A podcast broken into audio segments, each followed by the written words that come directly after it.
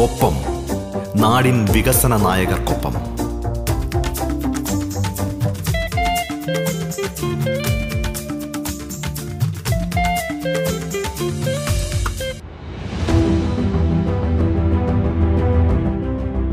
നമസ്കാരം പ്രിയ ശ്രോതാക്കളെ.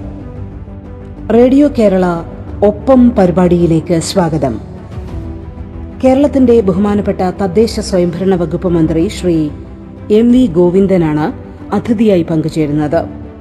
സ്വാഗതം ഒപ്പത്തിലേക്ക്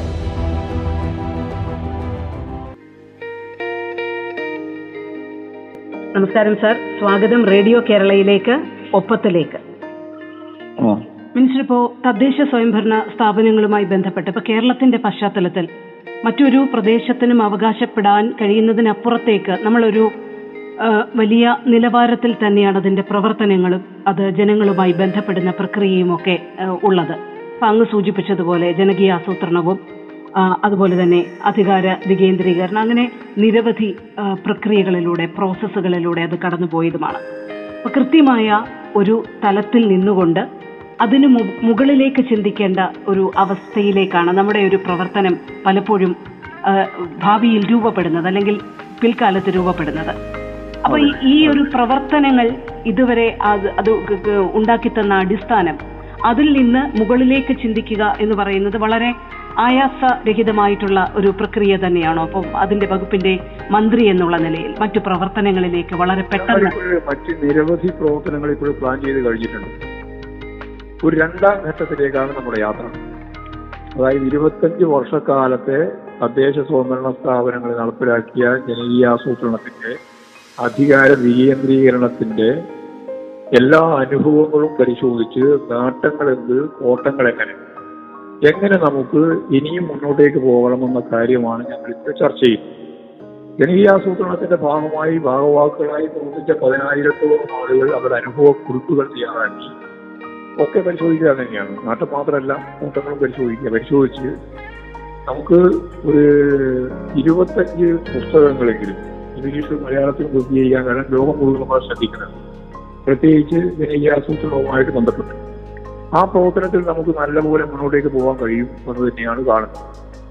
എന്നാൽ ഇതിന്റെ ഒപ്പം നിന്നുകൊണ്ട് നടത്താൻ തീരുമാനിച്ച വളരെ പ്രധാനപ്പെട്ട ചില പ്രവർത്തനങ്ങളുണ്ട് വകുപ്പ് തലത്തിൽ തന്നെ ഒന്നാമത്തെ കാര്യം ഈ എത്രയോ കാലമായിട്ട് നമ്മൾ ആഗ്രഹിച്ച ഒരു കാര്യമാണ് ഈ കേരളത്തിലെ തദ്ദേശ സ്വയംഭരണ സ്ഥാപനങ്ങളിൽ പഞ്ചായത്ത് മുനിസിപ്പാലിറ്റി നഗരഭരണം ഗ്രാമവികസനം എഞ്ചിനീയറിംഗ് അതുപോലെ തുടങ്ങിയ അഞ്ച് പ്രധാനപ്പെട്ട ഗ്രാമപഞ്ചായത്തും അതുപോലെ തന്നെ മുനിസിപ്പാലിറ്റി കോർപ്പറേഷൻ നഗരവികസനം. ആ, അത് രണ്ട് ഇത് രണ്ടും ചെയ്യുമ്പോൾ അങ്ങനെയാണ് വരിക. പിന്നെ നമുക്ക് പ്ലാനിങ്. അതോടൊപ്പം തന്നെ നമ്മുടെ വളരെ പ്രധാനപ്പെട്ട വകുപ്പായിട്ട് കാണുന്ന ഒന്നാണ് നമുക്ക് ഈ കാര്യങ്ങളെല്ലാം കൈകാര്യം ചെയ്യുന്നതിന് വേണ്ടിയിട്ടുള്ള ഒരു ഒറ്റ കുടക്കീഴിൽ ഏകോപിതമായ രീതിയിൽ ഇതിനെല്ലാം കൊണ്ടുവരാൻ നമുക്ക് അത് ഒരു കുടക്കീഴിൽ കൊണ്ടുവന്നു എന്നുള്ളതാണ് വളരെ പ്രധാനപ്പെട്ട ഒരു ഘടനാപരമായ മാറ്റം. ഒന്നതാണ് രണ്ടാമത്തെ ഒരു കാര്യം എല്ലാം ഓഫീസുകളിലേക്ക് പോയി നിർവഹിക്കുന്ന ഇന്നത്തെ അവസ്ഥ. അവിടെ പോയി അത് കിട്ടിയില്ല അവിടെ കിട്ടിയില്ല മറ്റേ ഓർഡർ കിട്ടിയില്ല അല്ലെങ്കിൽ അവിടെ പോയപ്പോൾ കാണാനില്ല തുടങ്ങിയ അത്രയത്ര പരാതികളാണ് നാട്ടിൻ പ്രദേശത്ത് ഉയർന്നു വരുന്നത്. അത് വളരെ പ്രധാനപ്പെട്ട ഒരു പ്രശ്നമാണ്. അതുകൊണ്ട് ഓൺലൈൻ സംവിധാനത്തിന്റെ ഭാഗമായിട്ട് ഗ്രാമപഞ്ചായത്തുകളിലും മുനിസിപ്പാലിറ്റികളിലും അവരുടെ ബിൽഡിംഗ് ഉൾപ്പെടെയുള്ള എല്ലാ കാര്യങ്ങളും കൈകാര്യം ചെയ്യാൻ സാധിക്കുന്ന ഒരു ഓൺലൈൻ സംവിധാനം വരുന്ന ജനുവരി മാസം ത്തോടുകൂടി ആരംഭിക്കാനാവണമെന്നാണ് ഞങ്ങൾ ഇപ്പോൾ ലക്ഷ്യമിട്ടിട്ടുള്ളത്.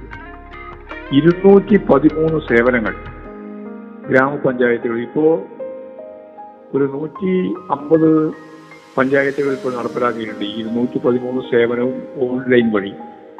ഇനിയിപ്പോ എല്ലാ പഞ്ചായത്തുകളിലും വരുന്ന ജനുവരി ആകുമ്പോഴേക്ക് ഈ ഇരുന്നൂറ്റി പതിമൂന്ന് സേവനങ്ങളും നൽകാൻ കഴിയും. മുനിസിപ്പാലിറ്റികളിലാണെങ്കിൽ ഇപ്പോൾ തന്നെ നമ്മൾ പ്ലാൻ ചെയ്ത് ഒന്നോ രണ്ടോ മാസം കൊണ്ട് നമ്മുടെ ബിൽഡിംഗ് പെർമിഷന് വേണ്ടിയിട്ടുള്ള അപേക്ഷ കൊടുത്തു കഴിഞ്ഞാൽ അത് ഓൺലൈൻ സംവിധാനത്തിന്റെ ഭാഗമായിട്ട് തന്നെ ഒന്നും നേരിട്ട് പോകേണ്ട കാര്യമില്ല എല്ലാം കൈകാര്യം ചെയ്യാൻ സാധിക്കുന്ന ഒരു സോഫ്റ്റ്വെയർ സംവിധാനം രൂപപ്പെട്ട് വരികയാണ്. അതിപ്പോൾ അതിന്റെ പൈലറ്റ് വർക്ക് ഏതാണ്ട് കഴിഞ്ഞു. എല്ലാ പഞ്ചായത്ത് മുനിസിപ്പാലിറ്റികളിലും ആ വർക്ക് വരികയാണ്.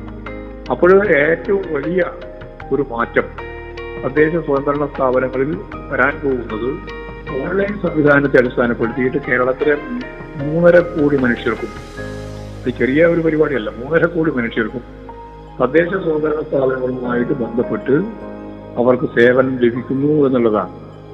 നേരത്തെ പറഞ്ഞ ഇരുന്നൂറ്റി പതിമൂന്ന് സേവനങ്ങൾ ഗ്രാമപഞ്ചായത്തുകളിലും അതിന്റെ ഒപ്പം ചേർത്ത് ഈ ബിൽഡിംഗ് ഉൾപ്പെടെയുള്ള കാര്യങ്ങളും വരുമ്പോൾ കുറേയും കൂടി അധികം സേവനങ്ങൾ എല്ലാ മുനിസിപ്പാലിറ്റികളിലും പഞ്ചായത്തുകളിലും ലഭിക്കുന്ന ഒരു തലത്തിലേക്ക് ഈ വരുന്ന കൊല്ലം രണ്ടായിരത്തി രണ്ടായിരത്തി ഇരുപത്തി രണ്ടാവുമ്പോഴേക്ക് നമുക്ക് കാര്യങ്ങൾ കൈകാര്യം ചെയ്യാൻ സാധിക്കും എന്നുള്ളതാണ് ഇരുപത്തിരണ്ടിന്റെ പ്രത്യേകതയായിട്ട് ഞങ്ങൾ കാണുന്നത്. അതാണ് ഒരു പ്രധാനപ്പെട്ട രണ്ടാമത്തെ കാര്യം. വേറൊന്ന് അതിദരിദ്രരെ കണ്ടെത്തുകയും അവരെ പൊതുസമൂഹത്തിന്റെ ഭാഗമായിട്ട് നയിക്കുകയും ചെയ്യുക എന്നുള്ളത് ഞങ്ങളുടെ പ്രധാനപ്പെട്ട ഒരു അജണ്ടയാണ്. പിണറായി ഗവൺമെന്റിന്റെ അതായത് ബഹുമാനപ്പെട്ട മുഖ്യമന്ത്രി തന്നെ മുൻകൈ എടുത്തുകൊണ്ട് ഒന്നാമത്തെ മന്ത്രിസഭാ യോഗത്തിലെടുത്ത തീരുമാനമാണ് അതിദരിദ്രരെ കണ്ടെത്താനുള്ള സർവേ. ആ സർവേ ഇപ്പോഴും അതിന്റെ പൈലറ്റ് വർക്ക് തുടങ്ങി. അത് ഇക്കൊല്ലം അവസാനിക്കുമ്പോഴേക്ക് അത് പൂർണമായിട്ടും ജനകീയമായി ഞാൻ നേരത്തെ പറഞ്ഞു ജനകീയമായ രീതിയിൽ ആ ലിസ്റ്റ് തയ്യാറാവും. ആ ലിസ്റ്റിൽപ്പെട്ടവർക്ക് പ്രത്യേകമായ പരിഗണനയോടെ പൊതുസമൂഹത്തിന്റെ ഭാഗമാക്കി ഉയർത്താനുള്ള പ്രവർത്തനം ഞങ്ങൾ അഞ്ച് കൊല്ലം കൊണ്ട് പൂർത്തിയാക്കാനാണ് ഉദ്ദേശിക്കുന്നത്. വളരെ പ്രധാനപ്പെട്ട മറ്റൊരു കാര്യം വാതിൽ പടി സേവനം നൽകുക എന്നുള്ളതാണ്.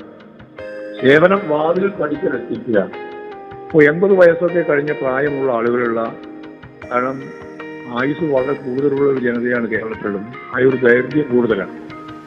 ഇന്ത്യയിൽ ഒരു സംസ്ഥാനത്തോട് കളപിടിക്കാൻ സാധിക്കുന്നതല്ല ഒരു സംസ്ഥാനത്തിന് കളപിടിക്കാൻ സാധിക്കുന്നതല്ല ലോകത്തിലെ വികസിത രാജ്യങ്ങളുമായിട്ടാണ് കേരളം മത്സരിക്കുന്നത്.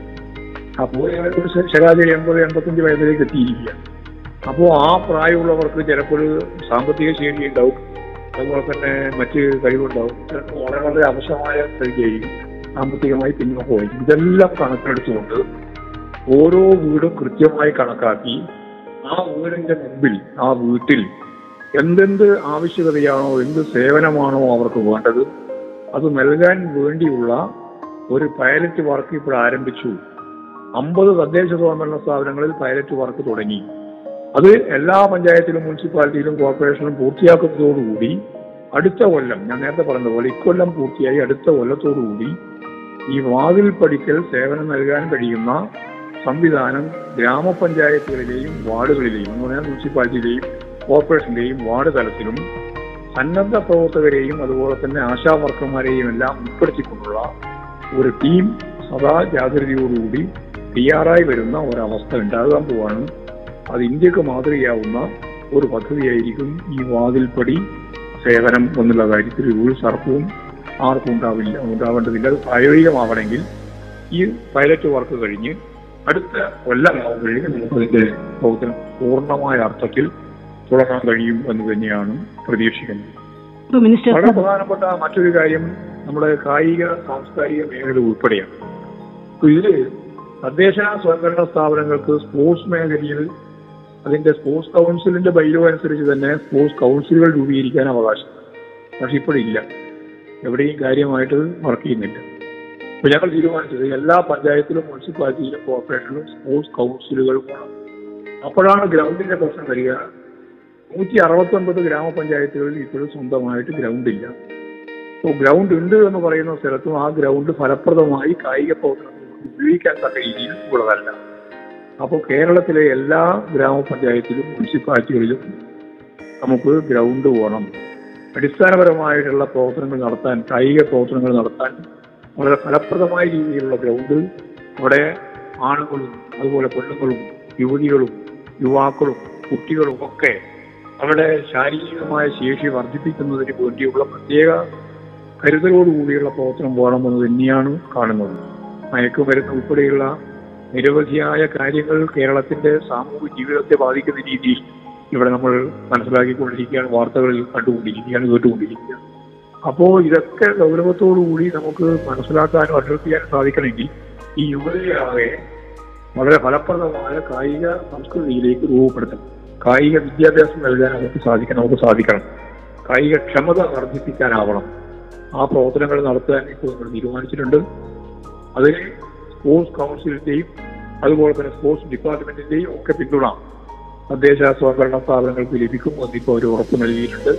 അതിനടിസ്ഥാനപ്പെടുത്തിയിട്ടുള്ള പ്രവർത്തനങ്ങൾ നമ്മൾ പ്ലാൻ ചെയ്യും മറ്റൊന്ന് ടൂറിസവുമായിട്ട് ബന്ധപ്പെട്ടതാണ്. കേരളം ആകെ എടുത്ത് പരിശോധിച്ച് ഒരു ടൂറിസ്റ്റ് പോയിന്റാണ് കേരളം ആകെ ആ കേരളത്തിൽ ആയിരക്കണക്കിന് ടൂറിസ്റ്റ് കേന്ദ്രങ്ങൾ രൂപപ്പെടുത്താൻ നമുക്കാവും അത് വെച്ചുകൊണ്ട് ഒരു തദ്ദേശ സ്വയംഭരണ സ്ഥാപനത്തിൽ എന്ന് പറഞ്ഞാൽ ഒരു പഞ്ചായത്തിൽ ഒരു ടൂറിസ്റ്റ് കേന്ദ്രം രൂപപ്പെടുത്താൻ നമുക്കാവണം. മിനിമം അതിലധികമുള്ള സ്ഥലങ്ങളുണ്ടാവും. പക്ഷെ മിനിമം ഒരു ഒന്ന് ഒന്ന് എന്ന രീതിയിൽ കണ്ടെത്താൻ നമുക്ക് കഴിയണം. അതിന് ടൂറിസം ഡിപ്പാർട്ട്മെന്റിന് ഗവൺമെന്റുമായിട്ട് ബന്ധപ്പെട്ട് ഇപ്പൊ ചർച്ച ചെയ്ത് കഴിഞ്ഞു. മന്ത്രി ഉൾപ്പെടെ ഞങ്ങളൊക്കെ ചർച്ച ചെയ്തു. അതിന്റെ ഭാഗമായിട്ട് അറുപത് ശതമാനത്തോളം ഫണ്ട് അവർക്ക് നൽകാൻ കഴിയും.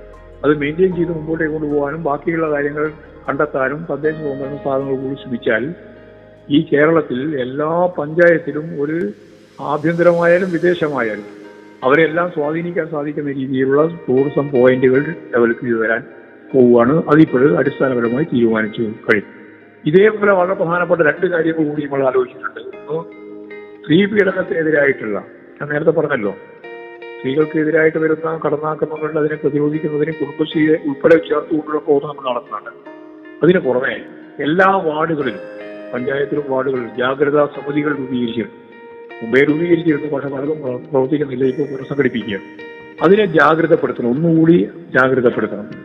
രണ്ട് തലത്തിലുള്ള പ്രവർത്തനങ്ങൾ നടത്താൻ നമുക്ക് അതിന്റെ ഭാഗമായിട്ട് സാധിക്കും. ഒന്ന് നമുക്കെല്ലാം അറിയുന്നത് പോലെ ഈ പറയുന്ന രീതിയിൽ ജാഗ്രതയോടുകൂടി പ്രവർത്തിക്കണം അത് ആരോഗ്യ പ്രവർത്തനമുണ്ടാവും സാമൂഹ്യ പ്രവർത്തനമുണ്ടാവും സന്നദ്ധ പ്രവർത്തനമുണ്ടാവും ഇവരെല്ലാം ഉൾച്ചേർത്തുകൊണ്ടാണ് ഈ ജാഗ്രതാ സമിതികൾ രൂപീകരിച്ചിട്ടുള്ളത്. തദ്ദേശ സ്വയംഭരണ സ്ഥാപനങ്ങളിലെ പ്രതിനിധികൾ അതിന്റെ പ്രധാനപ്പെട്ട ചുമതലക്കാരെ അപ്പൊ അവർക്ക് സ്ത്രീ പീഡനം ഉൾപ്പെടെയുള്ള പ്രശ്നങ്ങൾ വരുമ്പോൾ അതിനെ പ്രതിരോധിക്കാനുള്ള വളരെ ഫലപ്രദമായ ഇടപെടൽ നടത്താം. വനിതാ കമ്മീഷനുമായിട്ട് അതിന് ബന്ധപ്പെട്ട് അവർ അവരുമായിട്ട് ആലോചിക്കാണ് അതേപോലെ തന്നെ വളരെ പ്രധാനപ്പെട്ടതാണ് മയക്കുമരുന്നിനെതിരായിട്ടുള്ള എല്ലാ ഗ്രാമീണ മേഖല ഉൾപ്പെടെ വാർഡ് തലത്തിൽ വിമുക്തി എന്ന ഇപ്പോഴെ തന്നെ പ്രവർത്തിച്ചുകൊണ്ടിരിക്കുന്ന ആ സംവിധാനത്തിന്റെ താഴെ തലത്തിലുള്ള പ്രവർത്തനം ശക്തിപ്പെടുത്താൻ നമുക്ക് കഴിയണം. അപ്പോ അത് നമ്മളിപ്പോൾ ഗൗരവപൂർവം കാണുന്ന ഈ മയക്കുമരുന്ന് ഉൾപ്പെടെയുള്ള കാര്യങ്ങളിൽ നിന്ന് ജനങ്ങളെ പ്രതിരോധിക്കുന്നതിന് മുമ്പേ അവരെ രക്ഷിക്കുന്നതിന് മുമ്പ് പ്രതിരോധ പ്രവർത്തനമാക്കിയത് മാറ്റാനാവും. അപ്പോൾ ഗ്രാമീണ മേഖലയിൽ ഉൾപ്പെടെ ഇതിന്റെ ചില കേന്ദ്രങ്ങൾ പോയിന്റുകൾ അത് ആ വാർഡ് സമിതി ഫലപ്രദമായിട്ടൊന്ന് നീങ്ങിയാൽ അതിനെല്ലാം കൈകാര്യം ചെയ്യാൻ കഴിയും. അപ്പോൾ നമുക്ക് ജനകീയമായ ബോധവൽക്കരണത്തെയും ജനകീയമായ ഇടപെടലിനെയും അടിസ്ഥാനപ്പെടുത്തി ഈ രണ്ട് തരത്തിലുള്ള കാര്യങ്ങളിലും ഇടപെടാൻ തദ്ദേശ സ്വയംഭരണ സ്ഥാപനങ്ങൾക്ക് പഞ്ചായത്ത് വാർഡ് തലം വരെ സാധിക്കും എന്നുള്ളതാണ് വളരെ പ്രധാനപ്പെട്ട ഒരു കാര്യം. ഇങ്ങനെ നിരവധി പ്രവർത്തനങ്ങൾ തദ്ദേശ സ്വയംഭരണ സ്ഥാപനങ്ങളുമായിട്ട് ബന്ധപ്പെട്ട് നടത്താൻ നമുക്ക് സാധിക്കും സാധിക്കണം എന്ന് തന്നെയാണ് ഉദ്ദേശിക്കുന്നത്.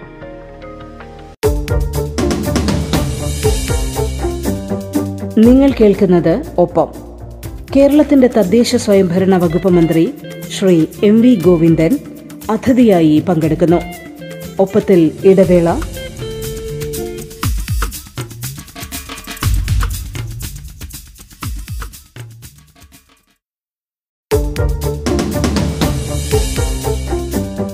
നിങ്ങൾ കേൾക്കുന്നത് ഒപ്പം. കേരളത്തിന്റെ തദ്ദേശ സ്വയംഭരണ വകുപ്പ് മന്ത്രി ശ്രീ എം വി ഗോവിന്ദൻ അതിഥിയായി പങ്കെടുക്കുന്നു. തുടർന്ന് കേൾക്കാം ഒപ്പം.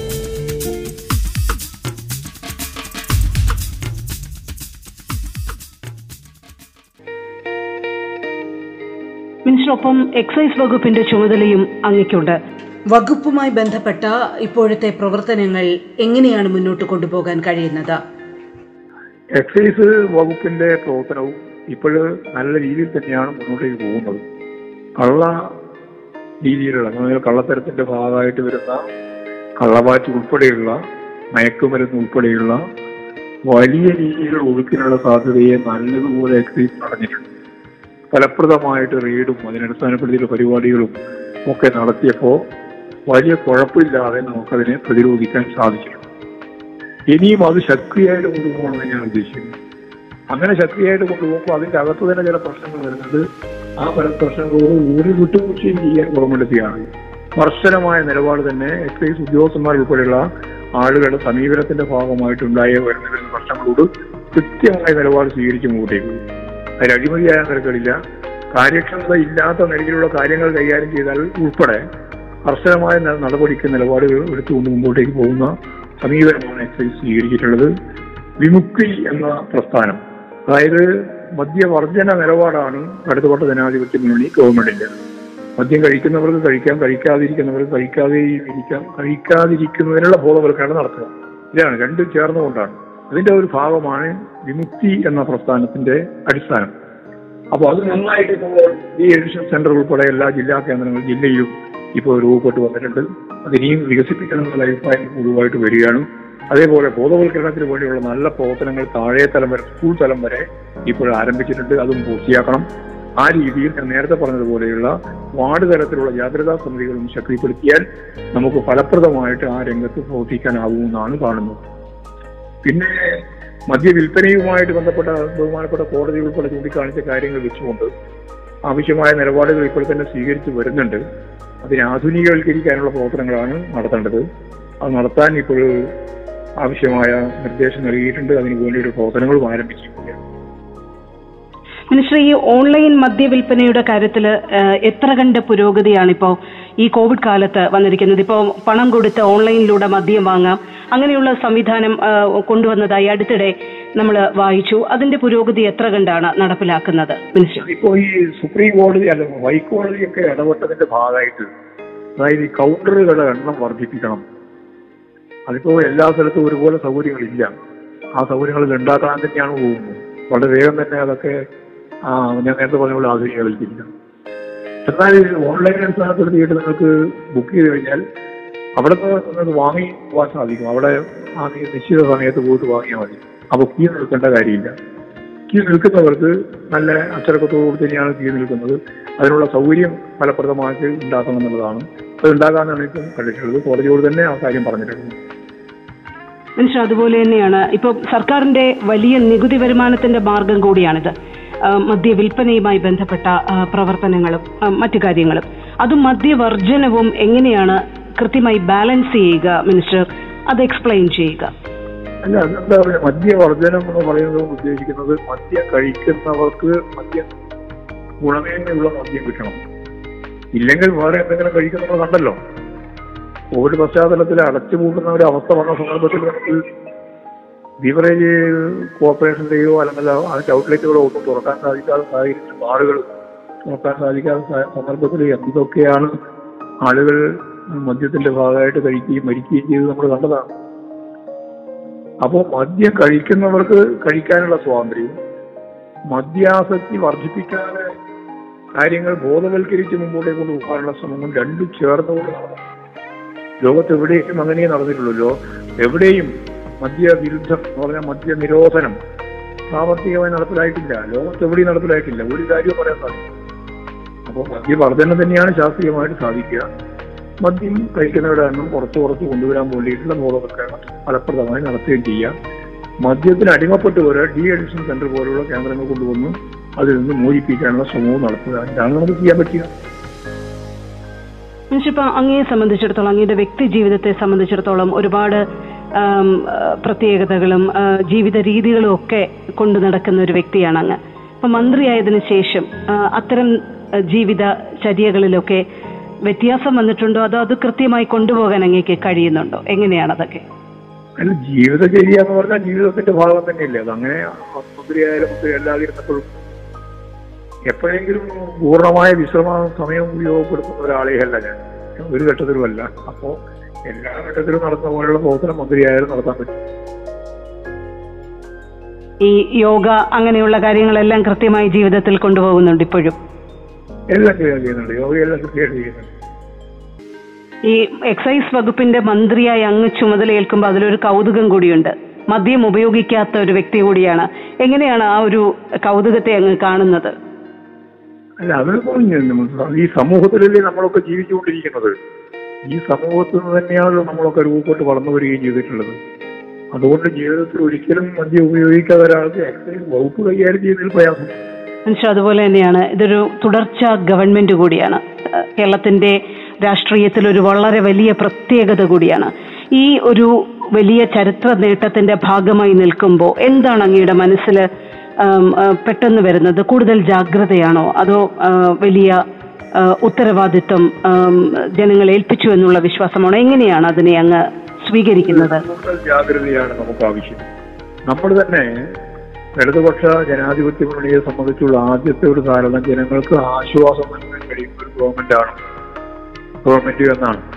ഇപ്പോഴും നമ്മുടെ അനുഭവത്തിന്റെ വെളിച്ചത്തിൽ കേവലമായ ആശ്വാസ നടപടി നടപടികൾ മാത്രമല്ല മൗലികമായ ഒരുപാട് കാര്യങ്ങൾ നമുക്ക് ചെയ്യാനാവും.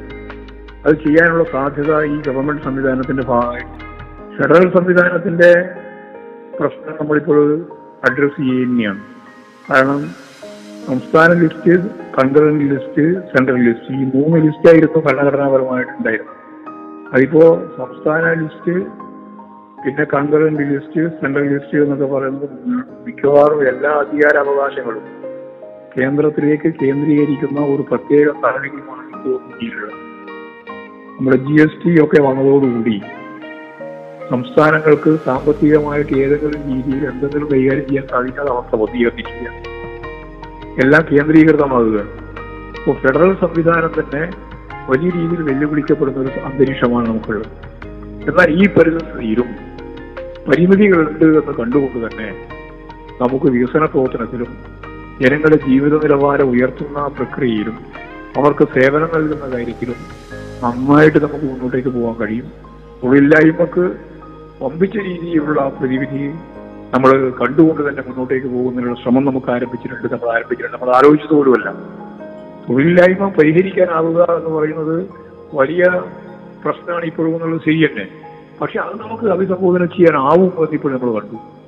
ഇങ്ങനെ അതുപോലെ കാർഷിക മേഖലയിൽ വമ്പിച്ച മാറ്റം നമ്മൾ വരുത്തി.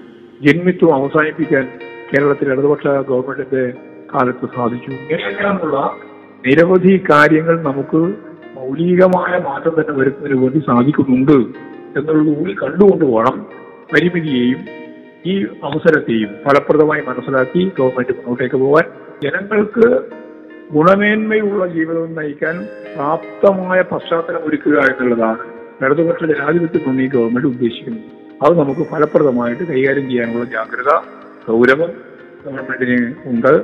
ആ ഗവൺമെന്റ് ആ രീതിയിൽ മുന്നോട്ടേക്ക് പോകും. അഴിമതിക്കെതിരായ അതിനിശ്ചിതമായ ഒരു സമരം തന്നെയാണ് ഞങ്ങൾ ഉദ്ദേശിക്കുന്നത്.